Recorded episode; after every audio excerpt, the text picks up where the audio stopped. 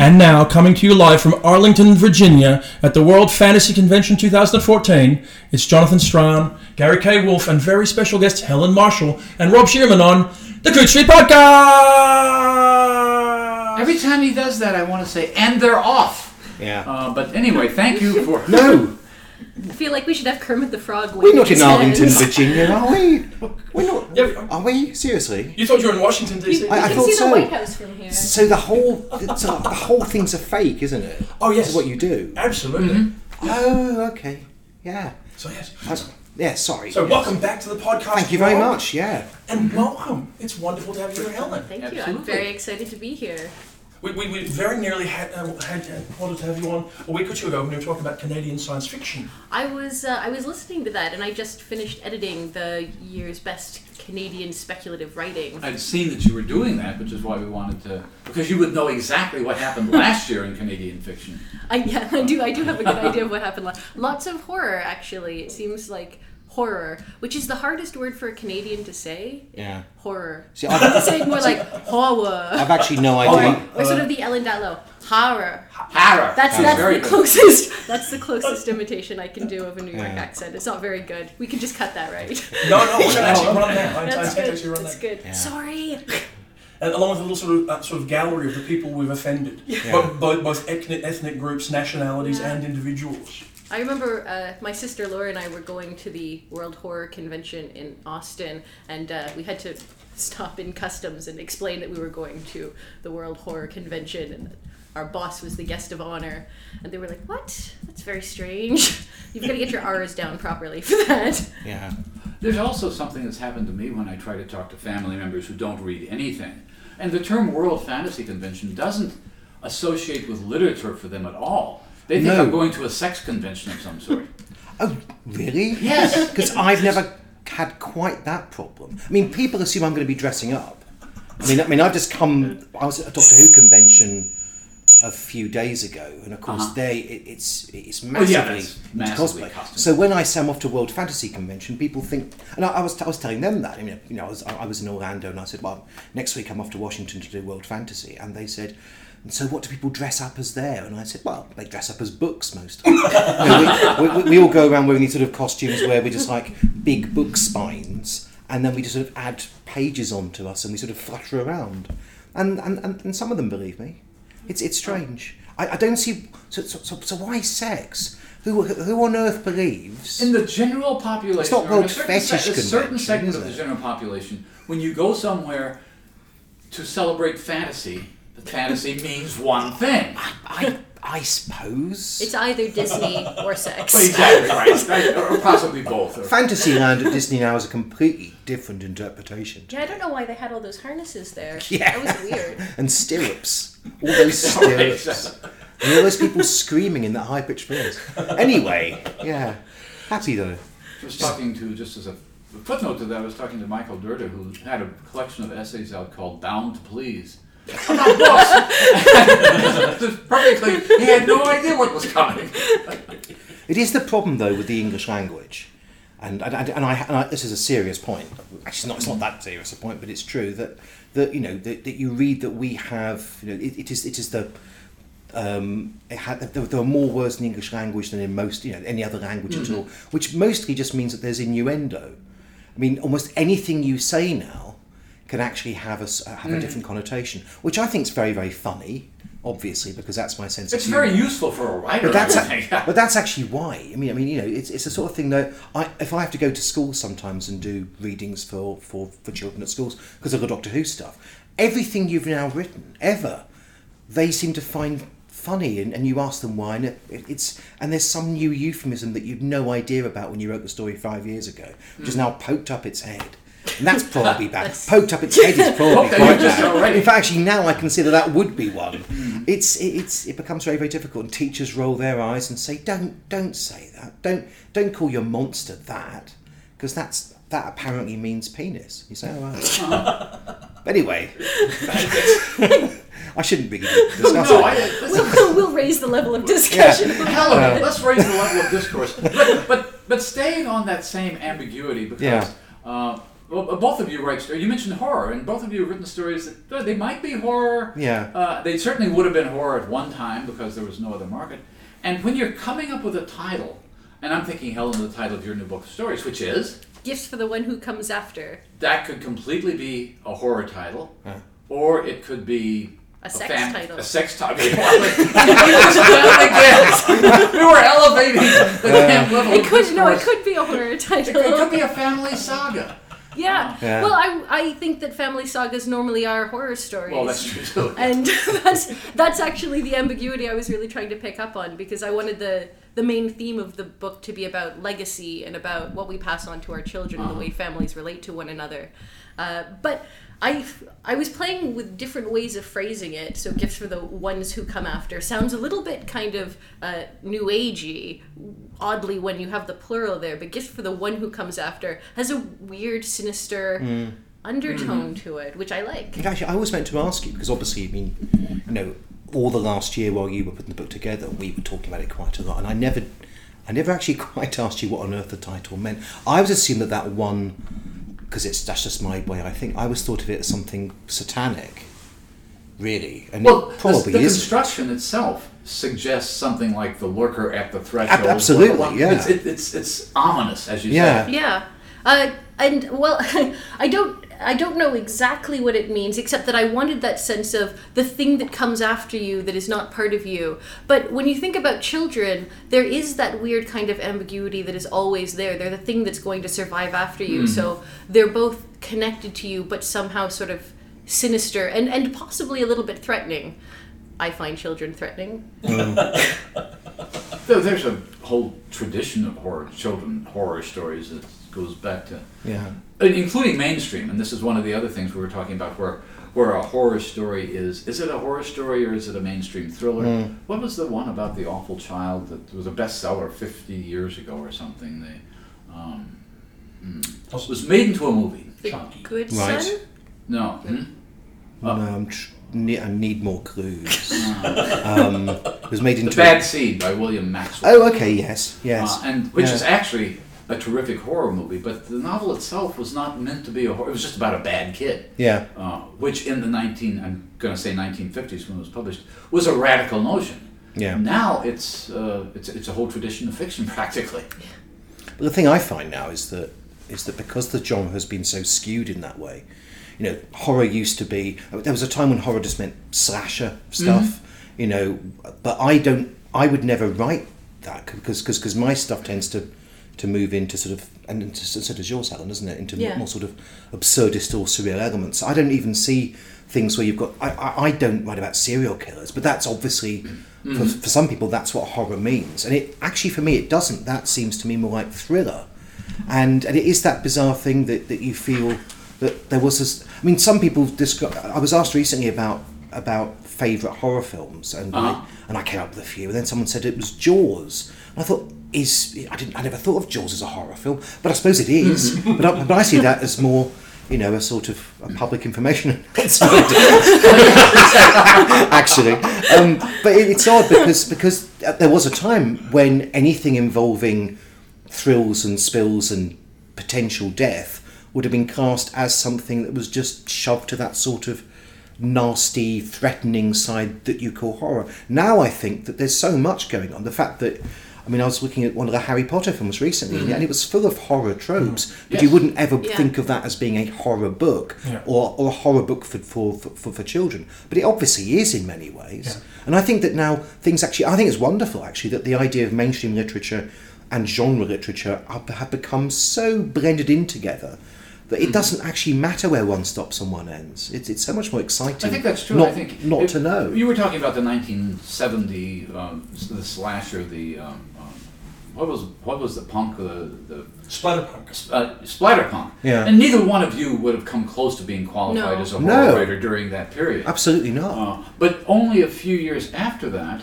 uh, there are writers, and one of the people that we should say a word about uh, uh, on the podcast is Graham Joyce, who's, who's the Tooth Fairy, because there was no other way to market it was sold as a horror novel. Yeah. And gave him a reputation. And well, there are really disturbing things in Graham Joyce novels, but they're not disturbing in a splatterpunk sense at all. No, that's right. Yeah, I, fo- I found that very interesting when my first collection came out. I didn't know how hmm. people were going to react to it at all, and it was oddly the horror crowd that really. Well, the title of that one was. Hair side, flesh side. What do you expect? but, but the thing is, is that's actually an academic term that comes out of. Uh, I'm a I'm a book historian. I, I look at medieval manuscripts, and uh, each page of parchment of a medieval manuscript has a hair side and a flesh side because they're made out of animal skins. Oh. So the hair side, you can see it has all the little hair follicles, and so I really liked it because it. It has a horror kind of feel to it, but it's also about insides and outsides as well, and about uh, books as bodies and, and people Right. becoming literature. Did you both deliberately set out to write in a horror space? I mean, separately? I started writing most of my short stories uh, when I was reading a lot of horror and weird fiction for ChiZine publications, and uh, so I think that that really crept into my brain at the time. When I originally was writing, you know, when I was experimenting with short stories 20 years ago when I was growing up, actually I was hugely influenced by Charles de Lint, and I was trying to write all of these kind of uh, bohemian bohemian stories about you know people playing musical instruments and hanging out with fairies, and but it never worked for me. I could never I could never make any of those stories work. Uh, but something about uh, elements of horror I think really jives with me. I like the fact that they're not reassuring. You know, in a story that could go horror, it means you can do anything you want with the ending. You don't have to bring it to um, any sort of nice resolution. You can leave things open ended, and that has a that works really well for me. I like Yeah. that. I mean, I never expected at all to be seen as a horror writer. I mean, I, mean, I was I, I wrote comedy. Yeah. I, I wrote comedy theatre for Unbroken. I didn't do anything else except theatre for my first ten years of being a full time writer, and that's and I, I look back now and I see that it's the same stories I tell. I mean, they were always weird stories because mm. that's just what my sense of humour is. So, you know, mm. so you'd write a play about a couple who begin to fall in love with the same imaginary person, and that would be for me now a short story I'd write in, write into a book, and it mm. might and it has sinister elements because that imaginary character begins knocking on the door and, and plaguing them. Hmm. But I just thought it was a joke, and and I and I still think that most things I write, I think what happened to me was because I accidentally, and it was accidental, I just happened to be doing the right sort of TV at the time when Doctor Who was revived, mm-hmm. and because of that, I ended up being a Doctor Who writer. And that suddenly tipped me in a way that I wasn't seen before by any of the critics in Britain or Sure. in theatre critics who would, you know, I mean, that they would always, if they were going to compare my work to anybody, they compare me to people like Stoppard or Pinter or Ayckbourn. Suddenly, I was a genre writer, and the genre crowd suddenly said, "Well, all of this stuff that you do seems now to be weird." And I was, and I began to write my first book, and when that came out, and I was hugely lucky, and you know, it was it was a small press in Britain, uh, comma, who were great, and it got picked up just because that year there happened to be judges at World Fantasy who read it, and I won the World Fantasy Award. So suddenly I was definitely within the genre, and people who then read it as a result of that said, "Oh, well, this is horror." And ever since then, I've been a horror writer. Well, but I never really thought that was ever. I mean, I'm, I'm, delighted by it because my mm-hmm. sense of humour is fairly horrific, but you know, it's it's mean, hard. But setting aside issues of value judgment, judgment about being described as writers of horror, Yeah. how much is it is that that's what you actually feel you write, and how much of it do you think that's the way it's interpreted through a lens of genre? You know, people come to it from that perspective and decide that's what it is. I uh, I had an interesting experience where um, I was sent two reviews yesterday, and uh, both of them picked out stories they liked and stories that they didn't like from the collection. But interestingly, they both picked out exactly the opposite ones. One review said these are the best ones. The other review said these are the worst ones. And I think it's because That's got to be a nice feeling. it's it's and I found that with my uh, first collection as well. Is some people said Helen wisely weighted all of the good stories to the first half of the collection, and another review said Helen very wisely weighted all of the good stories to the second half of the collection. And I think what it is is that my stuff tends to cut between literary and genre, and somebody who comes from a slightly more literary side won't find as much that they like in the genre hmm. stories, and somebody who comes more from a genre side won't find as much that they like in the literary stories. Yeah. I mean, part of the fun for me is I think if you do a collection as well, I don't want the reader going into the story to be quite aware whether this is going to be comical, weird, or horrific, and and, and, and I think most of writing is is a game you play with the audience. It's about trying to manage and um, throw their expectations of things. So I, I, I find the unnerving thing about going into a story sometimes not being aware whether this is going to go into a, into a very very dark area or whether actually it's going to pick up and actually and cheer up again. So I, I rather like the idea that people might go into. So, I mean I mean I write some stories very very definitely thinking well, this is actually fairly unpleasant, and I think this goes into rather nasty horror imagery. Other times, I think that's what people think it will be, Yeah. and then you reverse it and you find something which actually which is more uplifting or much more personal. I mean, I always hope that they're that they're quite emotional.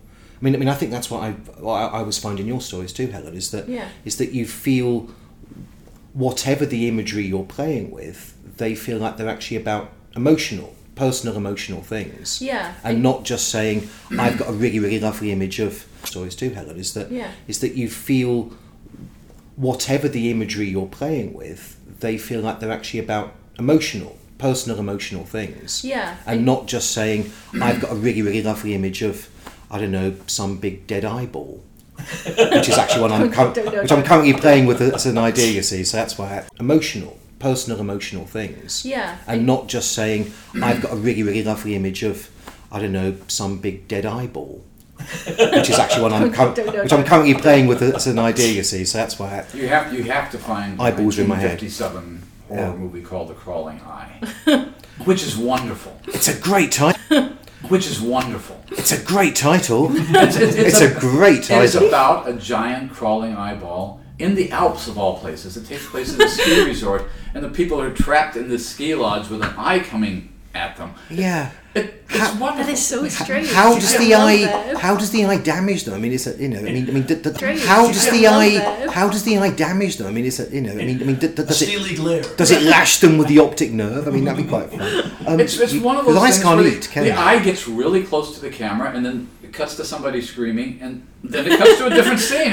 You don't know. I mean, I would probably, to be fair, if I were, I, I, if hey, if I were in the ants, and then and then the, the biggest giant eye coming at me, yeah, I mean, I mean, I would probably be screaming quite quite a bit. But I'm not sure actually what what actual threat the eye would impose. And of course, but, but I that, think that's But that's the thing about Yeah. horror, anyway. Is sometimes a thing doesn't Yeah. actually have to be able to It threaten you. sense. Just the weirdness of it no, it's, is- it's, it's, is it's the almost idea. In my bedroom, I had um, uh, a, a window, and my parents had to cover it up with the curtains all the time. And I was always terrified that if I opened up the window, that through one of the panes of glass, I'd see something different to the other panes of glass. You know, that you're looking out in the Ah. garden.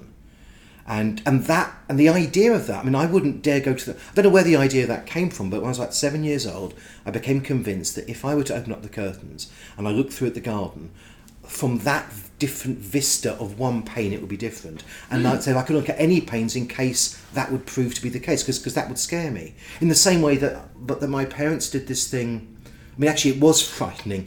They uh, stripped the wallpaper in my bedroom when I was a kid, and as they did it, I was watching this. This red writing began to emerge on the It's honestly true, and and the red and the writing just said in you know it was red paint, Fred's room, and and and and they never explained that to me until because I was terrified of that, and then they put some new wallpaper up, and I thought, what the, what the hell is that? And apparently it was simply that that when my parents bought the house, they were allocating the rooms. My father, who never meant to call me Fred, he just that was his sense of humour. Said, "Well, all right, well, this will be, uh, the, the, you know, if we have a kid, yeah, Fred's room." It's gonna go but, I, but I had this idea of Fred still being a presence in the room with me, and that there was some, you know, some sort of lingering. You know, he was probably an, an, an earlier son who went mad. or an earlier iteration of yourself. Yes. So, so I became suddenly very, very terrified of anything under a wall, uh, under wallpaper, Uh-huh.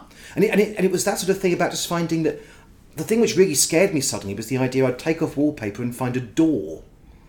I mean that, oh, so, so things like Lion Witch in the Wardrobe scared me as a child because I hated the idea. Other other children at school loved the idea. You'd open up a wardrobe, and there'd be a magical world inside. Mm. What scared me was the wardrobe back would be something which didn't make sense, and it wasn't actually so much that there'd be a world. It was more that there'd be no space for that world. So that was a dissonance that my mind couldn't compute with. Mm-hmm. It's why I still have problems with things like motion simulators. I find them quite scary. I don't I don't like the idea that what I'm seeing is what my senses tell me can't be true. So I find those things actually always rather unnerve me.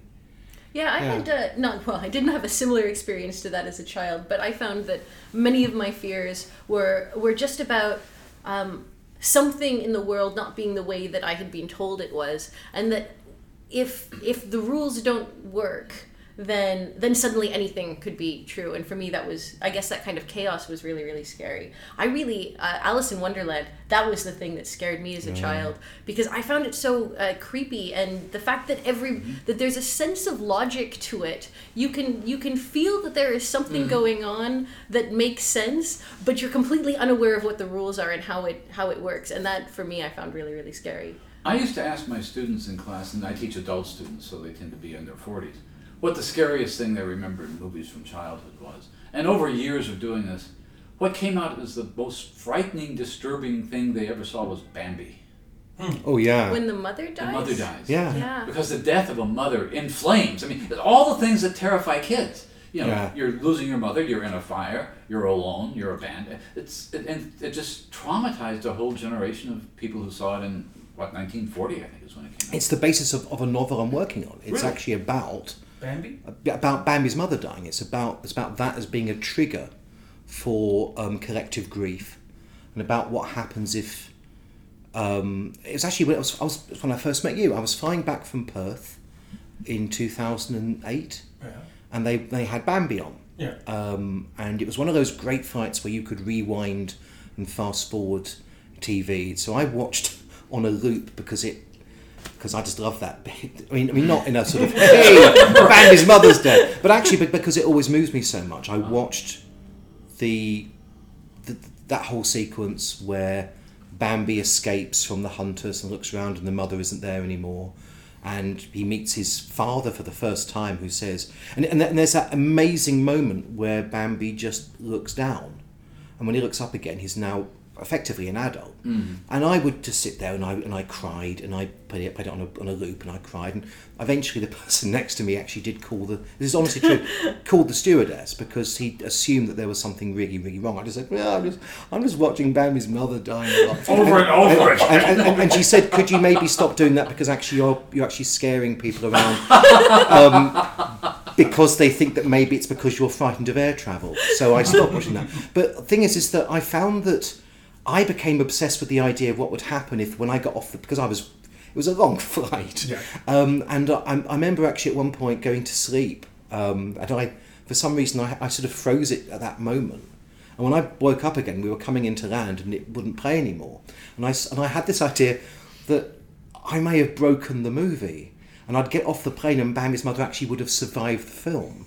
And it would have been a different interpretation. So I, I began working at that point. I mean, I've ever, for the last few years, I've been planning that out as a novel about how that death in, in that movie affects American culture and how that affects other cultures around it, which is a, a weird pitch. It's a fascinating, but it's, but it's also because it is such an influential moment. I mean, when I first, I mean, my growing, I mean, uh, for a lot of children, I think Disney is their is their means into horror. I mean, Snow White and think the so, Seven Dwarfs is terrifying for for a small child. I think. I mean, it, it was for me. Um, Pinocchio. There's this wonderfully horrific moment in Pinocchio where you've just got this child who's been turned into a donkey and he's crying for his mother, and you know, and whoever it is, it's not Stromboli, it's one of those characters, just Yeah. says, "You'll never see your mother again," and he never will. He's because there's no let out for him. Mm-hmm. That's horrifying, mm-hmm. and that's and, and that's the actual beauty of those things. Is the idea that you can't, you know, that there is actually such great loss when you're a child. So yeah, I mean, Bambi's mother is such a Well, there was tremendous also moment. the, before before Disney became, I don't know, influenced by the modern notions of child psychology. There was a sense in all the Disney, Disney movies that genuine evil existed and it Oh, yeah. genuinely Yeah. you ill, and if you and, it, and it's going to probably get you at some point during your life, and you may or may not get away. I mean, I was wondering, Helen, did you what, do you have weird stories like that about where you get an idea for fiction from? Uh, I. Rob and I often wander around to museums together, Yeah. and we just uh, we just give each other crazy kind of uh, what if ideas. Uh, I did that. I did that a lot more. I think with the f- with my first collection because more of them are sort of surreal. I don't want to call them gimmick stories, but if I, I could I could compress them into essentially kind of a joke, the way that Rob was talking. So I had one story about uh, a woman who discovers a lost manuscript of Jane Austen on the inside of her skin, I read that one and Yes. and that always struck me as just a very funny idea uh, because what I like is uh, taking something absurd. Oh, one of them uh, I wrote a story called the uh, Zanel Adler brass spyglass, and that was one that I came up with. Rob and I were talking about ideas, and we were talking about the idea of telescopes and how when you look into space, you can see into the past. And uh, I said, okay, what about a story about a little boy uh, who becomes fixated on his divorced parents, and so he keeps looking back into his old his parents' bedroom to try to see the moment when he was conceived. Yeah.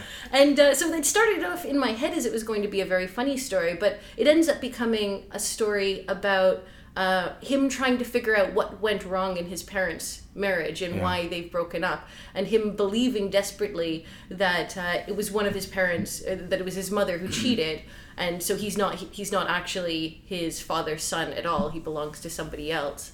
And then um, then at the end realizing that they were together at that moment and how he has to then reconcile the fact that sometimes things just fall apart and how does he then how does he then pursue a relationship with his father after having felt this kind of deep disappointment and then actually being disappointed about the fact he can't feel that anymore hmm yeah It's fun. It is. No, it's the fun. question is uh, uh, because that lack of feeling is, is a kind of horror that people like Kafka could certainly get at. Yeah. I mean, a, a couple of ideas that I think is a problem because when you talk about blending genres, which we talk about a lot here, um, I know people get tired of it, but we do. But uh, we, we, we talk about blending genres because we're out of terms. The traditional terms we have, uh, and horror is probably preeminent among them, don't work anymore. Mm-hmm. That's Uh, right. There was an essay, uh, Locus Magazine did a horror issue a few years ago, and we asked Peter Straub to write a short essay. And it, the point of his essay, the title of his essay, was Horror is a House That Horror Has Moved Out of. yeah Mm. And because he was certainly one of the pioneers of what we now call literary horror. Yeah. But the problem I always had, just as being academic for a second, is that of all the popular genres that emerged, at least in the States, but probably around the world, if, if science fiction and uh, mysteries clearly is a genre named after plot forms. Westerns is a genre named after setting. Horror is the only one of them that's named after a supposed affect. And even romance is not considered. Well, there are tearjerkers, I suppose. Yeah. But uh, uh, somebody actually wrote uh, an essay saying, talking about body genres. Uh, body genres are genres of writing in which you have a physiological response. Comedy is the pr- right comedy and pornography are the two easiest examples. Yeah. But horror became something like that, um, and it's really inadequate to describe what people have been doing for the the kinds of stories you're talking about are more like what we used to call uncanny stories. Yeah. yeah, and I think I find the the definition of horror and the idea of affect and whether it's an emotion or a set of tropes really really interesting mm-hmm. because it's not even just that it's it's about an emotion, but it's also where the emotion comes because if you Bambi starts off with horror and then it moves somewhere else, so you mm-hmm. wouldn't call it a horror story. And what I find sometimes frustrating about the genre, if you go in to write a horror story, is it means that th- your your ending is almost predicated by what the genre is. You know mm-hmm. that the story has to end with this kind of affect, and that's why I resist sometimes horror. Uh, Yeah. Because you, you don't want the reader to know. No, it's it's- exactly what you were talking about, where you want you want the reader to not know what genre they're in until they reach Exactly. the yeah, end of the it's, I mean, I story. mean, part of the fun I have, and, and and you do the same thing. I know is that is that you have the idea for what a story which might very well be termed a horror story, and then you reach that that typical climax, and then you say, and then what? And actually, you realise that what you saw in your head when you came up with the idea as being you know, maybe the ending point is actually maybe no more than a third of the way through the story. And actually, after that, you find the really interesting things where you're actually dealing with with the um, uh, consequences of what, of what you did, and actually, and then you, uh, often the story smooths out and becomes something actually which is either lighter or funnier or certainly much more emotional, but also often less surreal. And, you, and, you, Yeah. and you start normalizing the world after a moment of something which which actually feels surreal or or quite terrible, and actually then you reach something which. I find much much richer. It's actually, uh, I mean, you know, to go back to Bambi, you're absolutely right. I mean, Yeah. the thing which I love about Bambi is that you go from that moment of Bambi's mother's being killed, and then suddenly they're all talking about, about being Twitter pated or falling in love. And, and and yet and yet you still I mean I've seen it in the cinema with children and the children are still crying and yet and yet and yet you see you suddenly but also there's actually a horror even to that because it's um, it's like suddenly seeing all these characters who you dearly loved Uh-huh. and they're now several years older, so they they have different voices and they look different, and you suddenly realise even in the movie, um, uh, young Thumper, who everybody loves, is now actually annoying adult Thumper, and actually Yeah. even he's dead because because because because everyone you you cared about has now moved on, and yet they're talking about all falling in love and doing an annoying song, and the owl gets it gets very irritated. But- I'm not quite sure what my point is. On that. I, I think I think genre is really interesting because it basically it gives you a beginning point and an end point. So if you look at uh, Shakespeare's Winter's Tale, for example, which starts off uh, as what would otherwise be a tragedy and then moves into a kind of comedy with a nice resolution. But if you if you change the time scale on that play and you started it off you could very easily have things started off where you have uh, leontes meeting his wife and turn it into a romance just depending on where you stop the story. And Yeah. that's what i find interesting about genre. Genre sort of is about where you decide to stop speaking anymore. Yeah, yeah. Where you leave the reader. yeah There's another term. Well, to get back to the uncanny for a moment, because this sounds a little bit like I think part of what was going on.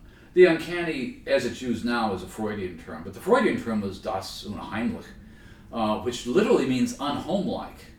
Um, and a friend of mine, I'm, I'm, I'm not going to take credit, I'm not going to take the blame for this, but a friend of mine trying to describe what modern uncanny writers do and what you just described is what he calls the Unheimlich maneuver. That's Brian uh, Attebery, that's not me. Yeah, i would like to steal that yeah. Uh, I didn't. I didn't make it up. No, it's. I, I, I think that that is that is the thing. I mean, I remember. I mean, you mentioned Winter's Tale, and I remember, and, and I, I'm, I'm a bit of a Shakespeare fan. If I hadn't become a writer, I would probably be teaching mm. Shakespeare at university. That was always the idea. And I remember reading Winter's Tale when I was 13, 14 years old, and I thought I'd do on a Shakespeare kick, uh-huh. and being annoyed by it because it was a story in which the turns out at the end that you know because it starts all very as you say very uh, tragic. It's it's obviously Othello sped up. And then suddenly the wife isn't dead. She's been living as a statue for the last 17 years. And and I just thought oh come on. There's no way that will make sense. And as I get older what attracts me to Winter's Tale what attracts me to, to fiction in general is where you're saying it doesn't have to the point you're trying to make is is actually an emotional one and of hmm. course I'm now drawn to stories in which you might say and then his wife to punish him stayed as a statue for 17 old, years Yeah. You know, the I mean, line and why not? professors had problems with Winter, but they had problems with all the late plays. Oh, yeah. Because, because once you've, you know, organized, and I don't know who did it, to Harrison or somebody. Once you've organized everything into tragedies, comedies, and histories, and you get to things like The Winter's Tale, you can get to The Tempest. which are just weird experiments. they're just weird. Yeah. They're just That's weird. right, They don't- and, and, and it's, it's that wonderful thing that I uh, my my father had um, a collection of the complete Shakespeare's. He bought in the states when he lived um, over. Uh, he lived in New York in the 1960s, and he bought at that point a rather nice looking complete works of William Shakespeare, which had prefaces which were generally apologising more and more that these plays don't work. And you read them now, and, and, it, and it hates things like The Winter's Tale. It hates Yeah, right. Titus Andronicus, which of course is an early, very Well, yeah. bloody tragedy. It's saying this is so crude and so unpleasant. Well, there's a, obviously that wouldn't be the accent, but um, but, but, but, it, but, but the thing is, is that I find that those you know I mean, it's easy. I think when you start to say I I get Hamlet, that's a very very straightforward story. It takes an age to get to the end, but that's part of the uh-huh. point. When you start actually, I think that what genre is is is it saying I can bend this, I can tell this this mm-hmm. this tale, and then suddenly, as in, I mean, my favourite is Cymbeline, which is bonkers. Mm. I mean, it's utterly bonkers. It plays on the idea of being everything at once. You'll you'll have a sequence where somebody wakes up and the person next to them's head falls off because it's been cut off while, while while she was asleep. Right. Which you know is not traditional comedy, and yet around it you'll have these wonderfully funny scenes, and it's actually a happy ending. It's a romance. It, it was Shakespeare effectively at that point saying, you know what, you know, back in 1611, saying, I'm not going to be high bound to the idea of, of, of, of what genre is either. I'm going to blur these things as much as I possibly can and actually see what comes out of it. I, I think what's fascinating about approaching stories the way that you know that, that Helen does and what I try and bounce off with Helen as well is saying what happens if you do press that button at the wrong moment in the story and see Yeah. what kind of mm-hmm. story comes out of it because because I actually don't like now I, I, I find myself seeing so much of the rhythm of traditional storytelling at times just allowing you to say I mean, it's, it's rather like watching really bad sitcoms on TV which we have a lot of in Britain, mm-hmm. where the audience laugh not now actually at what is being said, but at the rhythmic expectation that this must now be a joke. Mm-hmm. And you hear the joke and you say, actually, that's not even funny. What's funny about it is that you now know this must be a punchline, so you laugh anyway. And what is good is actually removing sometimes what that punchline should be and doing something different. That explains why so many of my British friends could watch Benny Hill, and I couldn't. I couldn't because it's nothing but rhythm. No, that's just because you've got That's- taste, Gary. But that's right. No, it is just rhythm, and, and, and it's it's there was a sort of revolution about that. In uh, there, there was a wonderful show called The Fast Show, which uh, was a sketch show, which very very bravely did sketches terribly quickly, about mm-hmm. thirty second sketches, removing all context from them except here is the punchline, knowing full well that up until episode three or four, as you're watching it, where they just repeat the same jokes every every week, they're not funny at all until actually eventually they they become funny simply through repetition. Mm. So so you so you start watching sketches which only have one sentence in them. You think. What, why am I watching that? And it becomes collectively one of the funniest things you ever see, so long as you stick with it and say, this is all only now about rhythm. It's funny because rhythmically we are being told now whatever they say hmm. will be funny. It's very, very clever. I mean, I'm making it sound Well, but much, you're also, much worse than it is. You're also making it sound like there's a very fine line between horror and comedy. I think that's true. I, I, I think it, I think that the only two things I can think of where, as you write them, you are trying to elicit often an actual verbal response. You know, I mean, um, we we've just done um, Orlando together as well, and, and, and I thought what was great about Magic Kingdom was when we both came down that fifty-two foot drop at Splash Mountain, how we both just laughed our heads off, and it's the way in which I thought about when I watch horror movies you get some something shocking happen and the audience collectively laughs with laughs in relief mm-hmm. that they were all shocked by it and, and, and all how silly they now feel. Yeah. and comedy and horror i mean you know if, i mean most forms of writing don't try and pretend that that they want you to actually have a gasp moment. And comedy is a gasp and horror is a gasp. And i think mm. that they're very very closely allied there. It's about having the right position shock. And it can be a shock for mm. laughs or scares. It doesn't matter And it's interesting because a lot of it is about how how long you stay in a particular moment. Because we've talked about this before. One of the interesting things about jokes is jokes tend to be very very violent, mm-hmm. and but they're also reassuring because they tell you when it's over and they tell you what your response should be. But it's interesting when you just when you linger in that moment for longer. But horror works the opposite way. If you linger in a horrific moment too long, then sometimes it turns really funny. I, I was watching an interview that uh, the people who did Game of Thrones were giving, and they were saying that one of the hardest things that they had to uh, manage very carefully was all of the violence in the show because if they didn't cut away at the right time on a particularly gory scene, like the difference of holding the camera for one second longer would turn it from something shocking into something really, really funny. it's really easy to go over that line. Yeah. And I think that in some ways, the Red Wedding, I think, did that a little bit. It it sometimes went too far, and then it, because it then you get that kind of uh, you know the the slasher horror moments Yeah. where there's so much gore in it that the way that people react is they kind of just go they, they sort of back off from it and just start laughing and i think that it's interesting that when horror goes on too far it becomes comedy and when comedy goes on too far it becomes horror Well, the thing Yeah. is, and, and the, th- the funny thing is that um, Tex Avery knew that. The people who did Warner Brothers cartoons in the 40s completely knew that. Because if somebody is beaten with a mallet, it's it, they just beaten into the ground and there's nothing. And it's it, you start the first blow is like a, a reaction is like horror, but then they, they know that's comedy. They know that if somebody is trampled, Yeah. Th- th- they know that if Roadrunner, get, if, if Wile. Coyote gets blown up violently enough, it's always comedic. Yeah. And it was in we, as Rob said, we just came back from Disney, and we were reading a guidebook after we had been to Disney, which had all of which had uh, reactions from parents about how their kids handled various rides, and it was interesting to see what would cause children to freak out in rides that we went on, and we thought this is perfectly fine. So we went to one on uh, the Bugs Life.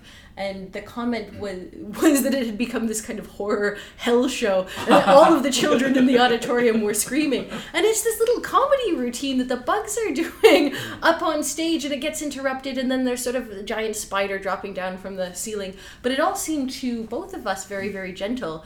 But the children don't know that they ought to be reassured by things. So they experience everything so viscerally that they they don't know that they're that it's going to be safe and it's all going to turn out all right. Well, yeah, I mean, this is it. I mean, I mean, I don't have children, um, and maybe just as well because I probably would do it, do it to experiment. I, I would say, well, well, let's take a three-year-old to the Magic Kingdom and have him meet a giant mouse, and let's just see actually just how much that freaks his mind, because because again, that that's you know you aren't knowing that this is actually a, a thing of charm until you're old enough, I think, to acquire a degree of this this particular dissonance from the world is It's is something which actually is funny and nice, as opposed to something actually which is threatening and hostile and makes me now want to to dive Yeah. into my mother's arms. And that's an interesting uh, difference between fantasy and horror because at the beginning I was saying that uh, what I didn't like as a child was uh, the sense that the rules don't work the way that you're supposed to. And yet fantasy does that all the time. Fantasy says you walk through this closet, you're in a magical world, and I loved that. But so there's a weird kind of line in that sometimes it's sometimes it's reassuring and and creates a sense of adventure and wonder, but other times uh, it just it collapses everything you know in a really really shocking and frightening way. Yeah, I mean, I mean, th- as a story I wrote for I suppose it was my first book, and I, I remember phoning up my father. and I, I needed I needed some help with it. It was a story about a woman who starts giving birth to furniture.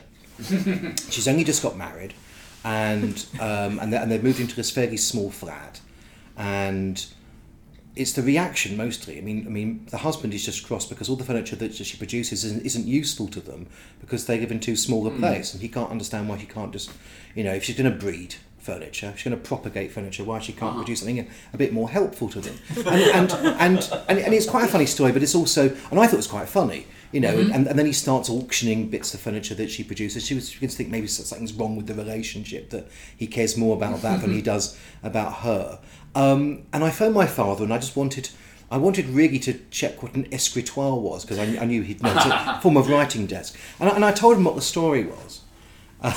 there was this long pause, and and he was, and I thought he was going to be amused or even a bit shocked. He was actually genuinely offended and horrified. Really? it. What he said was, but but the amount of physical pain.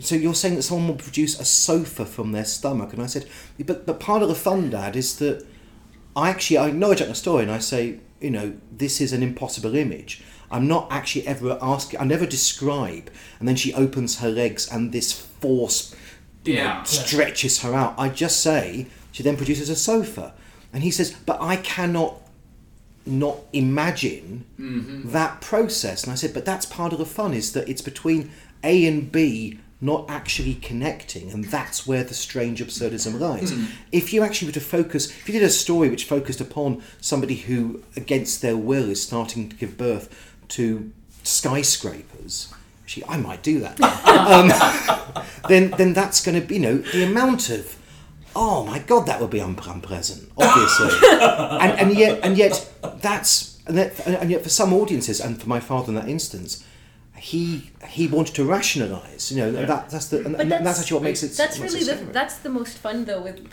with playing with an absurd image because I found in the the story that I did about the woman who finds the Jane Austen hmm. manuscript written on the inside of her skin that for me the the moment that I enjoyed the most was when she decided she wanted to transcribe it and so she sort of takes her cell phone hmm. and is taking pictures of it inside her shoulder and then she, she she's trying to figure out how to take a shower because if the water gets in then what's going to happen? And so she sort of tries to mm. like tape down a, a plastic bag or something over this hole in her shoulder. And what's great about it is that it's it's both funny and it's horrific and it just depends on how much realism you want to to force into an absurd image and exactly it's Exactly. exactly right. what you're, you're, talking about questions. It's- about it's- the it's- it's often about- It's Yeah. often about a matter of fact reaction to something which you know shouldn't be matter of fact. Yeah. And actually, and that's actually what often makes it strangely funnier, but also strangely much more, It's much more disturbing. because because it is all in the writer's hand to say this is the part that's going to be real the rest of it will overlook I mean, part of the fun. I mean, you know, I, I wrote a story called called Luxembourg, and it's about what happens when someone wakes up, you know, and the world wakes up to the the fact that overnight the the, the small landlocked country in Europe called Luxembourg has vanished, and no one really cares because it's Luxembourg. And in fact, it's taken three days for anyone to notice because, you know, it's such a small country, no one even cared. It's a woman popping over the border to buy a pint of milk who says, oh, it seems to have gone. and the, but the story is actually about a woman whose husband was on a business trip in Luxembourg, hmm. No longer really, you know, and she's not reacting with tremendous horror at the idea of, of, of all physical laws being broken. It's, it's not knowing whether to now be able to grieve for him because is he dead or alive? Mm-hmm. And can she now move on with her life? And that's a story really about that. And again, I'm, I'm not attacking my father. My, my, but my father's problem was saying, but, but I really don't understand how. I I made a joke in it that the woman going across the border said, "Oh, it's all right. I'll, I'll just go and get a pint in Antwerp." And he said, "Antwerp's too far from the border of Luxembourg." Really, for that to be a sensible journey for her, and I said, I said, "I've just vanished a country off the, se- of the off the face of the earth. I don't care about the local geography of it." Yeah. And yet, you know, there are there are certain things that you break and, and you bend mm. for comic effect. It's it's having. I think the fantastical element is often not the actual, you know, the actual moment of saying, "And now spiders drop from the sky." It's about actually saying, "How do people respond to that? Do they respond as we would by by freaking, or do Uh, they uh, say, yeah. well, we can adjust to these spiders dropping from the sky, but it's a bit irritating that they're taking up all of our, you know, supermarket space Well, whatever." it's it's interesting when we were talking about uh, horror and affect because a lot of horror theory talks about the idea that uh, the reader or the watcher identifies with the protagonist who's suffering. And actually, what both Rob and I do that is very interesting is we do the opposite. We take a horrific moment and we have the protagonist not react at all. And what it does is it forces all of the reaction onto, Onto the, the audience. Uh-huh, Yeah. That's very clever. Yeah. There's, there's something that takes me back to the absurdist theater of the 50s and 60s, and uh, because that sort of thing worked there in various ways. And Ionesco's Rhinoceros, for example, Yeah. is a very funny, absurd play, except the people in the play are horrified by it. Absolutely. And so then, is it a horror story or is it uh, a comedy? And the other thing your furniture story reminded me of is a very early Richard Lester film called The Bed Sitting Room. Yes. Uh, yeah. which is about a guy. It's a post-nuclear. Uh, uh, Yeah. It's, it's, it's an anti-nuclear movie, It's- but a guy is just turning into a bed sitting room through the course of the movie. no explanation of it at all. yeah. Yeah. It's, it's That's absolutely wonderful. fantastic. Yeah. And It, it, it's part for me. It's it's about the, and I think it's a, I think it's a real reaction. I think it's the nonchalant way that people find themselves adapting to the most appalling conditions if you let them have time to do so. Hmm. You know, I mean, we went through turbulence yesterday, and people were, were shocked. And I thought, if this goes on for another hour, people will start saying, oh, "I don't really care anymore if we're going to crash or not," and then they'll start Yeah. carrying on with what they're doing. Hmm. If you you, you I mean, it's the most awful example of, of, of great tyranny. Mm-hmm. That if you just tell people over and over again, you know, this is actually how society is going to work, even though actually you'll wake up every day and you'll be in appalling pain. You say, mm-hmm. yeah, but I get, I, but I get the, between the hours of four and five not to be in pain. That's not a bad way of dealing with it. Hmm. And so, therefore, I find if you do a fantasy th- setting, and you're what you're really doing, as you say, Helen, you know, is you're actually forcing the reader to be trying to sort of um, rebel against Yeah. what other people have just somehow managed to put up They have to react on behalf of the people who aren't yeah, reacting. I, I, I find that actually quite scary and, and actually So, and actually but, rather but what funny you're saying same is your father was doing what readers should do. Absolutely. He, he was Yeah. reacting to. He just didn't what's- realise. Yeah, exactly. I mean, I mean, I mean, I, I feel bad now that I've, that I, that I, I've no, you him just up. told everybody that your father was really a good reader. Yeah, absolutely, which is very important. Yeah. Do, do you think you're writing towards the point, uh, to- towards a point when you're writing a story where you're just before the moment where what's happening in the story becomes normalized? Sometimes. Yeah. I mean, the thing is, is that I think that that moment is always a very, very important moment to, to judge. Yeah, yeah. Um, you know, it's. Um, I don't like stories that stray ever and ever further from a vantage point where actually we can Yeah. feel that, that we actually have some some connection with it. Um, I think that it's great to start a story, to have a story actually which goes into very very strange places, but you want to find a way actually of, of taking the reader still to a point where they still feel that there is some sort of line which is attaching them to it. And I think I mean I mean I don't like stories much which have a reset button. Yeah. Um, but I want to sort of actually make the reader feel that, nevertheless, that that world which you've changed is a world that they can still recognisably be part of, if that makes sense. Yeah, it does. Yeah. I, I wrote a story called uh, Blessed in Hairside Fleshside, which was about uh, a young girl whose parents are divorced, and uh, her her father and her stepmother give her uh, the body of Saint Lucia of Syracuse for her birthday, and they sneak it in early, and then her mother gets really upset by this because she got because she got a present from them first, and then gets her the body of Joan of Arc. they sort of have this competing competition uh, about who's who's going to give her the best saint. And what I what I really liked about the story is that it's it starts off as a really comedic story, and then about halfway through, it starts to switch because it turn it it it pivots around the idea of what martyrdom is and the fact that that martyrs themselves have this this weird kind of dualism to their very concept the idea that they're both uh, blessed by god and uh, and people to be emulated but they're also the people who have suffered the most. And and that the way that they have been shown favor by god is through uh, through pain through being tortured. And so it it it then picks up on this idea of the child then in this tug of war between the parents uh, suffering love as a kind of pain from them and so she becomes a martyr and it, and it becomes about how whether or not Yeah. she accepts that love. But the absurd the absurdism i find uh, and i mean I, I my background is in poetry originally. I like taking metaphors and then playing on different valences. So you think the metaphor is going to be one thing and you realize there's this seed of another story that's always been embedded on it and then you switch it halfway through and Yeah. you say this story was actually about something else And sometimes that whole starting point. I mean, I, I wrote a story for you, Jonathan, recently, uh, the ice in the bedroom story, Yes. which I, which strangely, I got the idea of that when I was staying with Helen in Toronto, and I had this dream, and I woke that it was um, I suddenly just imagined that I'd wake up and my bed would be on this um, ice floe, you know, and there'd be nothing in the distance, and that whatever I did to move out on the bed was just causing cracks on the ice. And I had about a year or so trying to work out the story, and just and I it was actually when I realised that that wasn't the actual pivot of the story. It was just as, it was something within hmm. it, but it wasn't where you start from. Hmm. It was actually the emotional thing which is around that story that I could find a way of writing it. Mm-hmm. And also because I really hate dream stories. I really hate things of being of being of no consequence. Hmm. Dream imagery always seems rather lazy to me because anything can happen in a dream, and you can say, "Oh, and then I had this weird dream in which I don't know, a spider was." The size of a Buick or something. You think, well, we'll, we'll just tell me a story with the size, a spider the size of a Buick then. Yeah. But with that story, again, it, it, mm. was, it was trying to find, as is always the way, what actually makes this feel like it beats. You know, Yeah. that there's actually. And, and, and with Blessed, I mean, I remember when you told me that story when you were writing it. And I thought, yeah, that's a funny story. And But I also thought in the back of my head, but why? Mm-hmm. And then when I read it, I know exactly why. It's a story, of, it's, a, it's, a, it's a horrifying story about emotional abuse and about people mm-hmm. fighting over the remnants of, of actually what's been destroyed in a marriage. It's wonderful.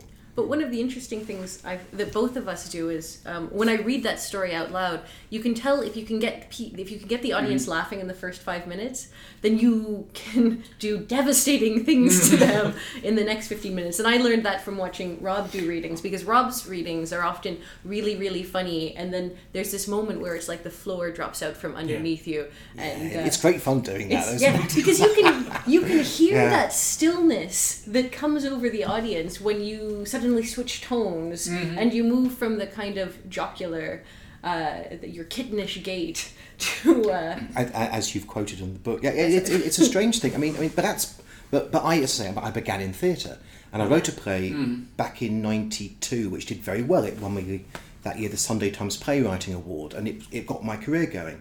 And it was a play called Easy Laughter, and it was set at a time. Um, it, it, it was it was a Christmas play. You know, and you actually and it was a family Christmas, and there are lots of terrible things going on, but people seem to laugh at it anyway and you would have the audience sitting in traverse, so they'd be facing each other.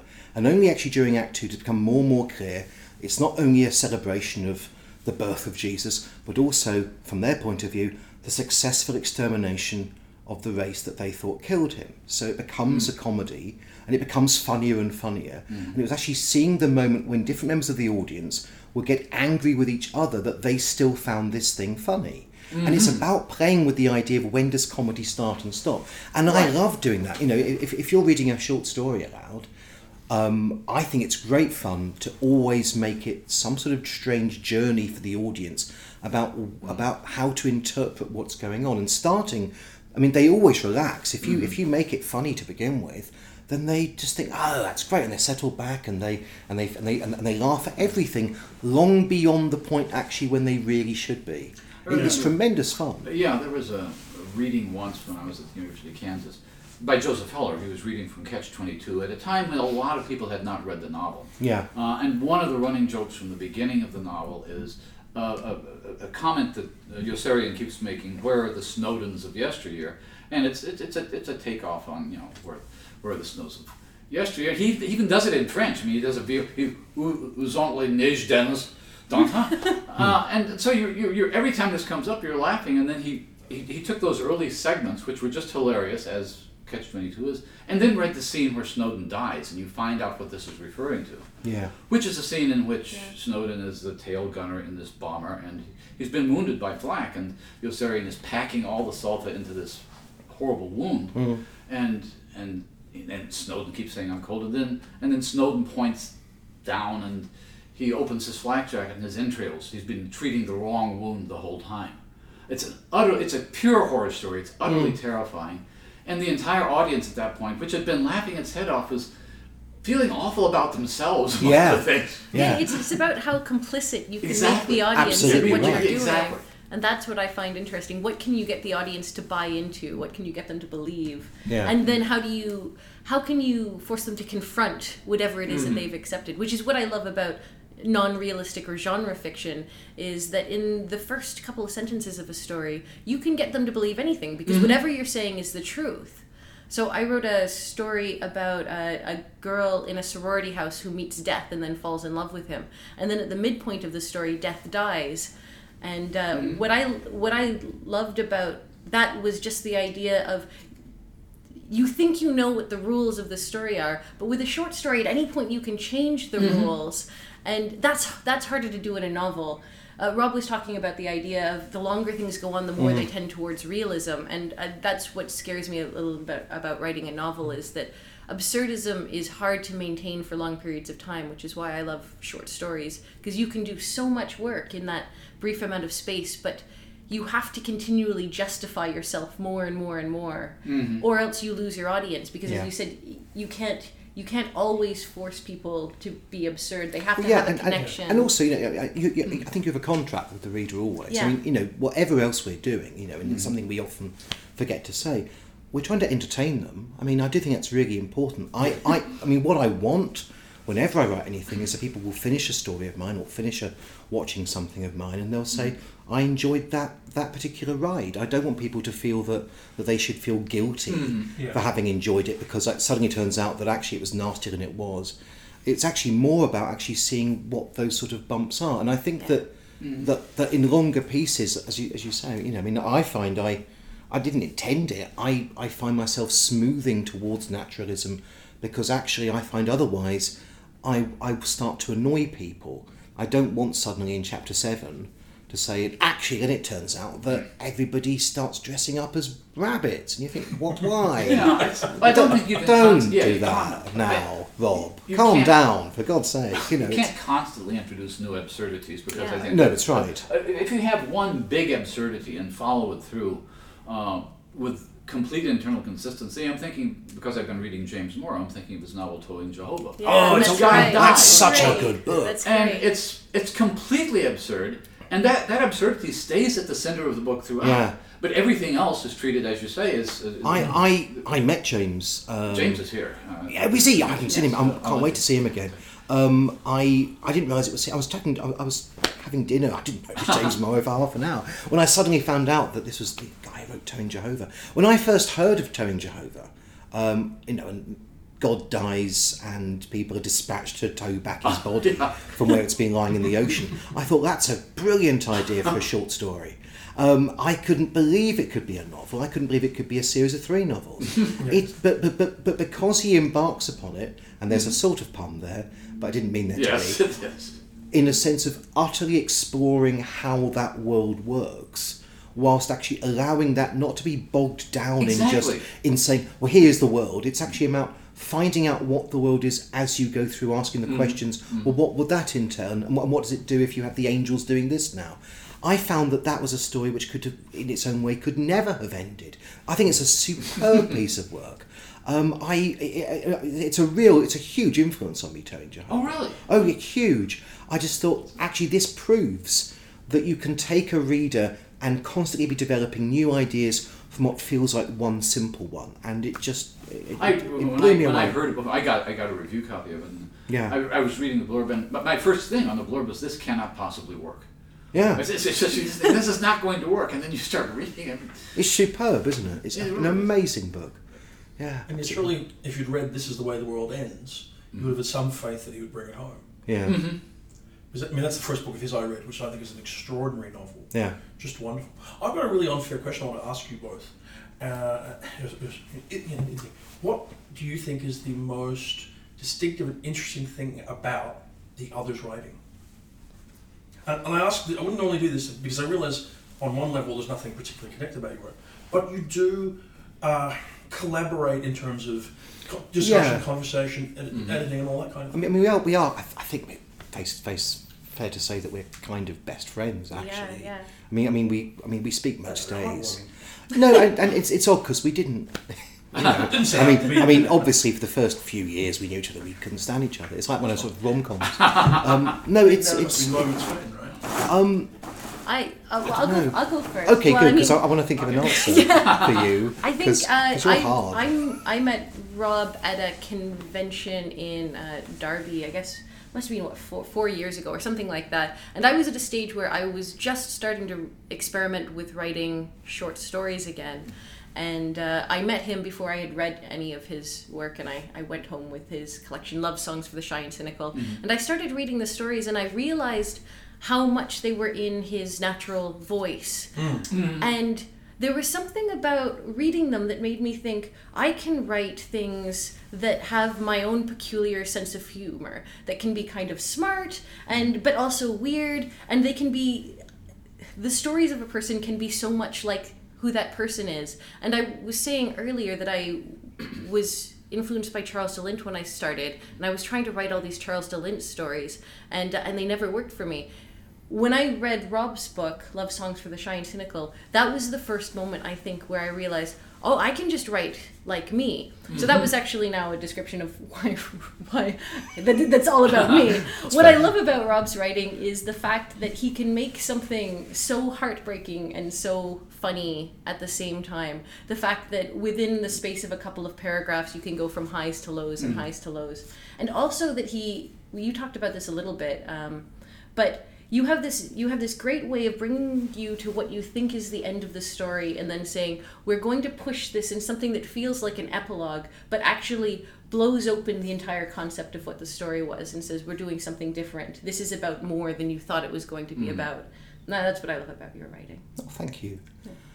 What what I get from Helen's work, um, and I and I've been a very I think it's very very privileged actually. I mean, I was because when we became friends, as you say, you, you were starting, and if, you know because you were at that point doing your PhD, and you weren't writing much fiction, and I and I read some. I mean, um, and I thought it was extraordinary.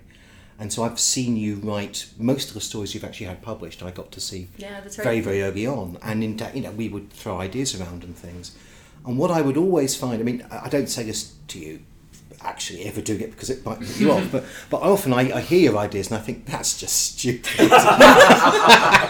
and, and and I think yeah no no yeah yeah yeah you yeah you go off and write that, and I just think oh that's that, that's going to be the first real Marshall failure. And but what I get from all of your work, and, and I think that, that you have this tremendous range about about the about about about how sad and how funny at the same time your work is, um, but but there has a particular sincerity to it. Everything you do has an has an amazing emotional sincerity. I have not read a single story of yours um, in two books plus now where I haven't felt that it came from something that you truly believed in and that opens up another corner of who Helen Marshall is that I haven't seen from the other stories. So um, I I find that there's no there's no one else writing the sort of stories that you write at all. I just read them and it's changed my writing. I mean I mean I mean I now find that I can write in a more poetic way because because your background also is is, is academia in a way that mine isn't. It's also poetry, and, and, and you're a fantastic poet. And I'm quite scared of poetry, um, but I find now a way into that. I mean, we, we, we come from very very different um, backgrounds actually in the way we, we approach similar things. I learned a lot about uh, rhythm and dialogue, which you're very good at from uh, from stage writing. Yeah. Well, thank you. So, so that's what I mean, that's what I really get. I mean, I, I it is a difficult question, and thanks, Jonathan, for, for actually now making me Well, no, embarrassed I- I in front of my friends. It's, it's one of those But questions because yeah. you, you do you know, collaborate in, in, through conversation. yes, yeah, Uh, and so that makes it very interesting because I don't think it's really that common, and certainly not something which people who don't physically encounter you would ever be aware of. no, because the stories aren't really that similar at all. no, no. I mean, I mean, it's, it's one of the fun things. That, I mean, I mean, I mean, we're both launching new books at the same time, and, and it's and it's actually quite fun. I mean, it's Helen's idea. I mean, Helen's cover for her book is disgusting. It's, it's, it's of this dead cat, and actually, in some ways, to soften that. Um, Helen has come up with this idea for the last few conventions that we've done together, where if you buy both of our books, you get this toy scaredy Oh, cat. for God's sake, Which so is- you which say you get a dead cat. It's And a also- stuffed dead cat. It's a stuffed dead Stuffed cat, dead which is also lined with real dead cat blood. Um, but the thing is, is that is that I kind of believe, although our books are very, very different. I mean, sometimes you, you feel quite bad if someone tries to um, launch your book alongside someone else's, and you think, but we've got nothing in common at all. Yeah. I, I always feel that if people like my work, I can recommend them Helen's. I can always say, you must try Helen Marshall out. Because although we're not that similar, we also are quite similar. I think we're interested in playing with a lot of the same techniques and Yeah. yeah. I will. I'll, I'll offer one thing that I think you do have in common, and I, I read it, which is it has nothing to do really with the imagination behind the stories. It has to do with the clarity of prose. You have to be able to write with a kind of uh, crystal precision in order to write the kinds of things that you write without permitting the reader to immediately back off into this is metaphor. Yeah. Uh, if, if, if there's any ambiguity in the prose, any ambiguity of the description of her trying to find the Jane Austen manuscript, anything goes wrong with that uh, descriptively, you're inviting the reader to say, "Oh, it's it's it's it's, it's metaphor. It's Yeah. not really a fantasy." And, and, story." and, and hiding behind a metaphor is always a mistake. Exactly. I mean, obviously, our stories are metaphors for lots of, th- you know, and and often they that that's often where they come from. It's actually a s- Yeah. a, strict metaphor. But that's what I like about But it'd be uh, awful to do short that. stories versus poetry. Is in short stories, it, it Yeah. is about uh, it's about coming up with a storyline that that turns it from a metaphor into something that's happening Mm, yeah. and something that feels like it has real consequences. And that's the problem with metaphor. Is metaphor says you don't actually have to buy into this. This this isn't Yeah, real. exactly. Yeah. And story is all about everything being real. The story, as the way Clute puts it, it has to be a story that believes in itself. Yeah, Yes, absolutely. yeah. Yeah. Well, at some point, I would like to talk to you both about how, why it is that in some cases, you only get a, an entry into an author's work by hearing them speak themselves. And you're saying about Rob's work, and I think about Garrison Keillor's work, which is only funny when you've once heard him speak. Yeah, And it's completely unfunny before you do. that's true. But that, that is another conversation on another podcast, Okay. happily enough. But I'd like to thank you both for joining us, as I'm sure Gary would. I would very much. And Uh, we- um, I feel we must point out that they do things some but They uh, do the same things different there. That's, that's, Excellent. that's all right. I'm, and gifts for the one that comes after That's are both out now and can be purchased and ordered and all those good things. And until next time, thank you both for being on the Coode Street podcast. thank you. Thank that was for great. Okay. Thank and you. we will talk again soon. Y- Well, in fact, as soon as I press stop.